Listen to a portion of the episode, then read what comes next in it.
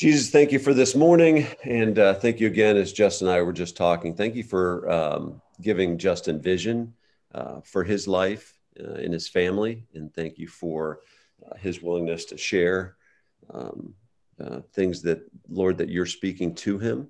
And um, I just ask you to help us open our hearts and minds to those messages, things that uh, specifically you want each of us listening live or listening later, that uh, things that we, you want, Lord, us to hear and uh, contemplate.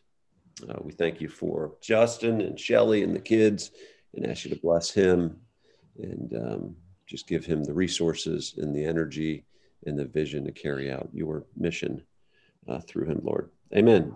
Justin, good morning. Happy Monday. Yeah, same to you, Jerry. Good morning, tribe here.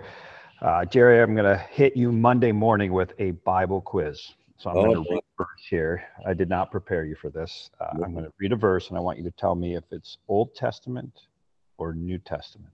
Okay, yeah. you ready? Yeah, I got a really bad connection with you all of a sudden. I'm just kidding. yes, drop me now. get into more pain. All yeah. right. If your right eye causes you to stumble, gouge it out and throw it away. It is better for you to lose one part of your body than for your whole body to be thrown in hell. And if your right hand causes you to stumble, cut it off and throw it away. It is better for you to lose one part of your body than for your whole body to go into hell. All right, New Testament or Old Testament? Can I call a friend? Rufus, I mean, Rufus, Old Testament. Old Testament, that is incorrect. It sounds like Old Testament, right? But it's yeah. actually, yes, isn't that crazy? It's actually in the Sermon on the Mount in Matthew 5, it's actually Jesus's words, right? If your right eye causes you to stumble, gouge it out, throw it away. It's better for you to lose one part of your body than for your whole body to be thrown into hell. And if your right hand causes you to stumble, cut it off, throw it away. It's better for you to lose one part of your body than your whole body to go into hell. This is like we often, like if you see our Bible or how we preach on Sundays or you listen to our worship songs, we we really focus on words that aren't even in the Bible, like unconditional love, or our, our characteristics, our kind of theology is very one-sided in yeah. in how we talk about God. And then Jesus gets up and gives a sermon like this. What mm. do you do with this? It seems like there's some conditions on our salvation here, yeah. and it's super difficult, super controversial there's a reasons preacher, preachers don't preach this stuff. You have small churches when you actually quote Jesus in sermons, right? We want to make it warm and fluffy and a bunch of cliche statements that make us all feel good that aren't controversial. Yeah. This is a super difficult verse and challenging verse for us to wrestle with. And I really started to think differently about this verse. Um, we love to immerse ourselves in different communities. And so pre-COVID, every year we would find a different interesting community and go spend time with them at a conference or a week or just some fascinating journeys we've had in spiritual walks. And uh, a couple years ago, we went to a Mennonite conference. I love my wife because she's so adventurous and we'll do these things. You know, it was like a, you know, an all-day conference of all Mennonites. You know, wear head coverings and all that stuff. And um, so I was like, let, let, let's do this thing. Or she, I don't even know how we got going to. we went to this thing, and you know, nothing makes you feel more weird than walking into a place where you're like completely different than everybody else. Yeah. Yeah. But people were super nice and interesting and fascinating. We met tons of conversations and met people, and they all, you know, lots of kids running around. But they broke us off into a like men's and women's group, and so I'm sitting in this group with all the the men and. Uh, the leader of this thing I kind of read one of these verses and he said, You know what? He goes, Jesus meant what he said. And I was like, What? What do you mean? what do you mean he meant what he said? I, I, wanted to start arguing with him. No, he didn't actually mean that. That's right. he didn't, I was like, what do I argue? He didn't, did he not mean what he said? How do you do this with, you know, unconditional love and all these kind of things? You know, I was super confused, but it was super convicting conversation. And I realized that they really took this seriously. And, wow. and uh, my heart on this verse, at least my interpretation of this verse, you know, I, I don't want to get into judging salvation and where all that stuff goes, but my heart on this verse is, man, do whatever it takes. Mm. Do not to be sinning. Like do what whatever it takes. We live in a culture, I speak, there's largely men on this thing, but not all men, where pornography and stuff is just rampant. I guess it's yeah. problem for women today as well. But and I'm when I mentor these younger guys, you know, I've looked many of them in the face and I've like read this verse to them. I said, do whatever it takes. Do mm. whatever it takes. Because if Jesus meant what he said, this could be a terrifying verse for us. Mm-hmm. And and and I one of my benchmarks of how I judge maturity is like immature people think they can handle it. Uh, or and mature people know they can't. or uh, mature people uh, know they are broken and build their lives in that way. They know they are sinners. They know where they are capable of things. Immature people think they can manage it and they can handle it, and they're mature enough and strong enough to handle it. And so these verses here are are really challenging for us to look at this and do do whatever it takes, whatever it takes. I don't think we can get to the end of our lives and be like, well, you know, I didn't I didn't do whatever it takes. You know, I'm like, do whatever you need to do with your phone. Do whatever you need to do with software protection. Do whatever. And it's not just about pornography. It's like, but do whatever it takes, you know. And so I try to build my life, and I am a horrible, miserable sinner. and I want to do whatever it takes that I'm not even close to. I know I can't handle. There's lots and lots of things that I can't handle. That I don't even get close to, you know, because I know it will get me in trouble. And so I try to have a humble heart, knowing that I, I can be a total disaster.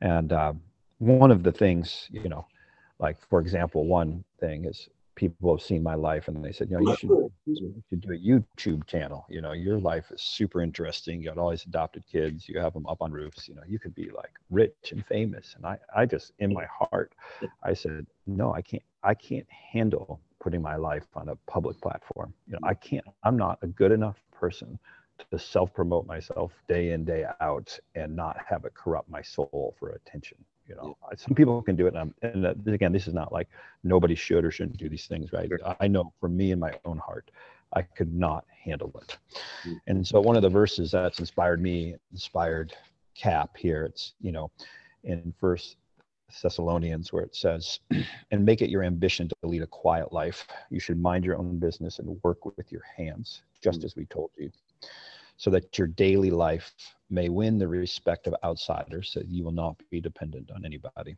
Mm-hmm. and so i love i've lived in different worlds like being a swim coach on a pool deck and working at a church and now working on a construction site most days. Like today we're out at, my out on my dad's land building a cabin on 20 acres of woods in uh, building a deck in 20 acres of woods. And it's just beautiful out here.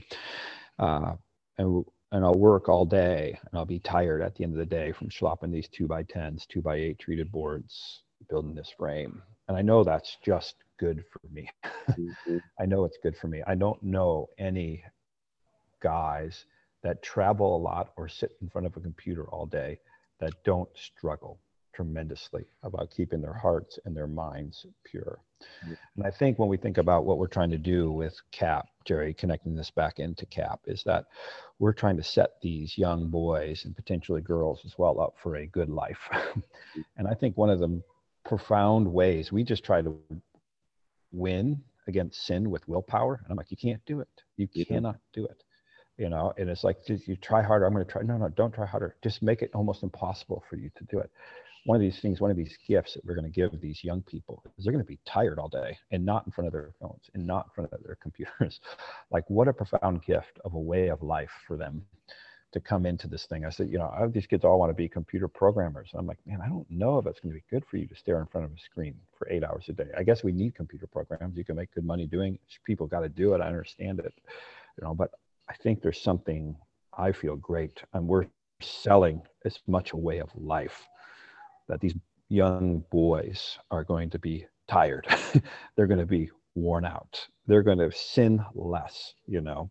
And uh, I know what environment I'm in changes how I think and feel about the world. It's not like I'm naturally a good person. You put me in bad environments and I have way more bad thoughts. You put me in good environments, I have better thoughts. mm-hmm. And I think it's this kind of realization that I am a wicked sinner and I, I'm not going to ever start just having good thoughts all the time. Mm-hmm. I need mm-hmm. to put myself in a position. You know, I had hernia surgery early January, and so I ended up like basically I was on you know light duty no work for six weeks you know it's miserable just sitting around yeah. like not doing much and thankfully you and i had a bunch of meetings keep me busy but like it was really difficult uh, yeah. not to be that busy and uh, i was feeling irritable grouchy you know i was like gosh you know there's something just beautiful for me at the end of the day when i'm tired yeah. i've worked hard with my hands and we look at these young boys and we're saying man let's let's get them tired at the end of the day. Let's just make them work hard all day long. And so for those six, eight hours, it doesn't mean all their problems will be solved. Yeah. I might have just lost you, Justin. I'm gonna t- I'm gonna pick up. Justin is uh, out in Indiana, so I'm gonna pick up. Justin, you can jump back in when you when your uh, when your uh, connection comes back. But Justin's got a yeah, really good point. There you are. You're back. All right. When did you lose me there? I lost you about 45 seconds ago. Got it. Okay. I'm just talking a little bit more about this way of life that we're giving these opportunities for these young people and the gift of what that looks like for them, of tiring them out and the goodness of spending that life. And that's you know, as much as when we're thinking about, we always, you hear me say this a lot, like you can't just say, oh, accept Jesus in your heart and everything is good. Like you've got to talk about the entire package, the entire way of life. Mm-hmm. Uh, I've become a big believer that there's something really good for young men specifically to be working hard all day. There's something good about them. They're not a good way of life for them. They are not inherently good people. yeah. They are not going to like just inherently, you know, when they're tired and they have a mission and they have a vision and they've worked hard with their hands and they feel good about themselves like that's a critical component in keeping them. I know i just wanted to run around and uh, you know i wanted missions. And so we were egging houses and toilet papering and you know stealing porta johns and dropping you know it's just like yeah. we just didn't have any purpose and mission. And so we created ones that were just silly, you know, fun at the time, but like just nothing good coming out of it, you know. And so I love the the challenge that we're giving these young people uh, in the work that we're doing there. So uh, I'd love to hear what you have to say about that, Jerry, as well. Well, I, yeah, you know, it, it it helped being brought up in a family. Um, and, and obviously this any anything out of balance any of the extremism is on you know can be incredibly unhealthy but I was fortunate to be brought up in a house. The good part of the house I was brought up in is, you know, if we'd be sitting around, and back then there were only three channels, right? Yes. Five, nine, and 12 if you're from Cincinnati. And, you know, and so cartoons or whatever, you know, when I was a kid watching cartoons in the morning or whatever, and then my mom saying, hey, you know, we got chores to do. And it was, you know, stuff around the house. And I can remember vividly uh, seeing my mom come in and say, you know, turn the TV off or pull the sheets out, you know, when I'm sleeping in, you know, and, and say, we got work to do. And she'd open the windows and pull the sheets off. And, you know, her, her famous line was, if you don't have something to do, I'll give you something to do. And so, and obviously that can be extreme and unhealthy, but, sure. but when you're brought up that way, um, you know, it, it, the satisfaction I've talked to our guys uh, about you know the satisfaction of of sweating of of doing some work that is hard and makes you sweat and how satisfying that can be so yes. yeah you know and, and fortunately for me being brought up in that i i enjoy sweating and doing things that that cause exertion um yes. and if you're if you weren't brought up that way then you know i'm not sure i don't know exactly how to how to how to learn that um, yes, but but it's an important learning.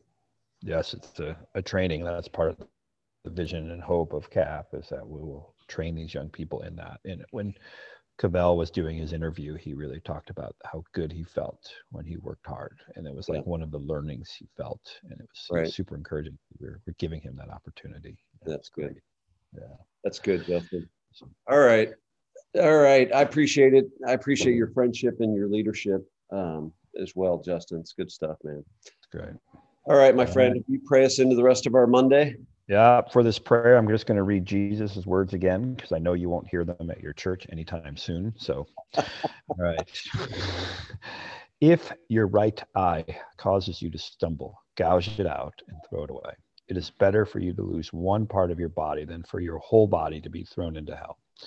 And if your right hand causes you to stumble, cut it off and throw it away. It is better for you to lose one part of your body than for your whole body to go into hell. Uh, Got to keep those words in front of us, and I pray that our hearts will do whatever it takes, uh, whatever it takes. Yeah. Amen. Amen. Well done, Justin.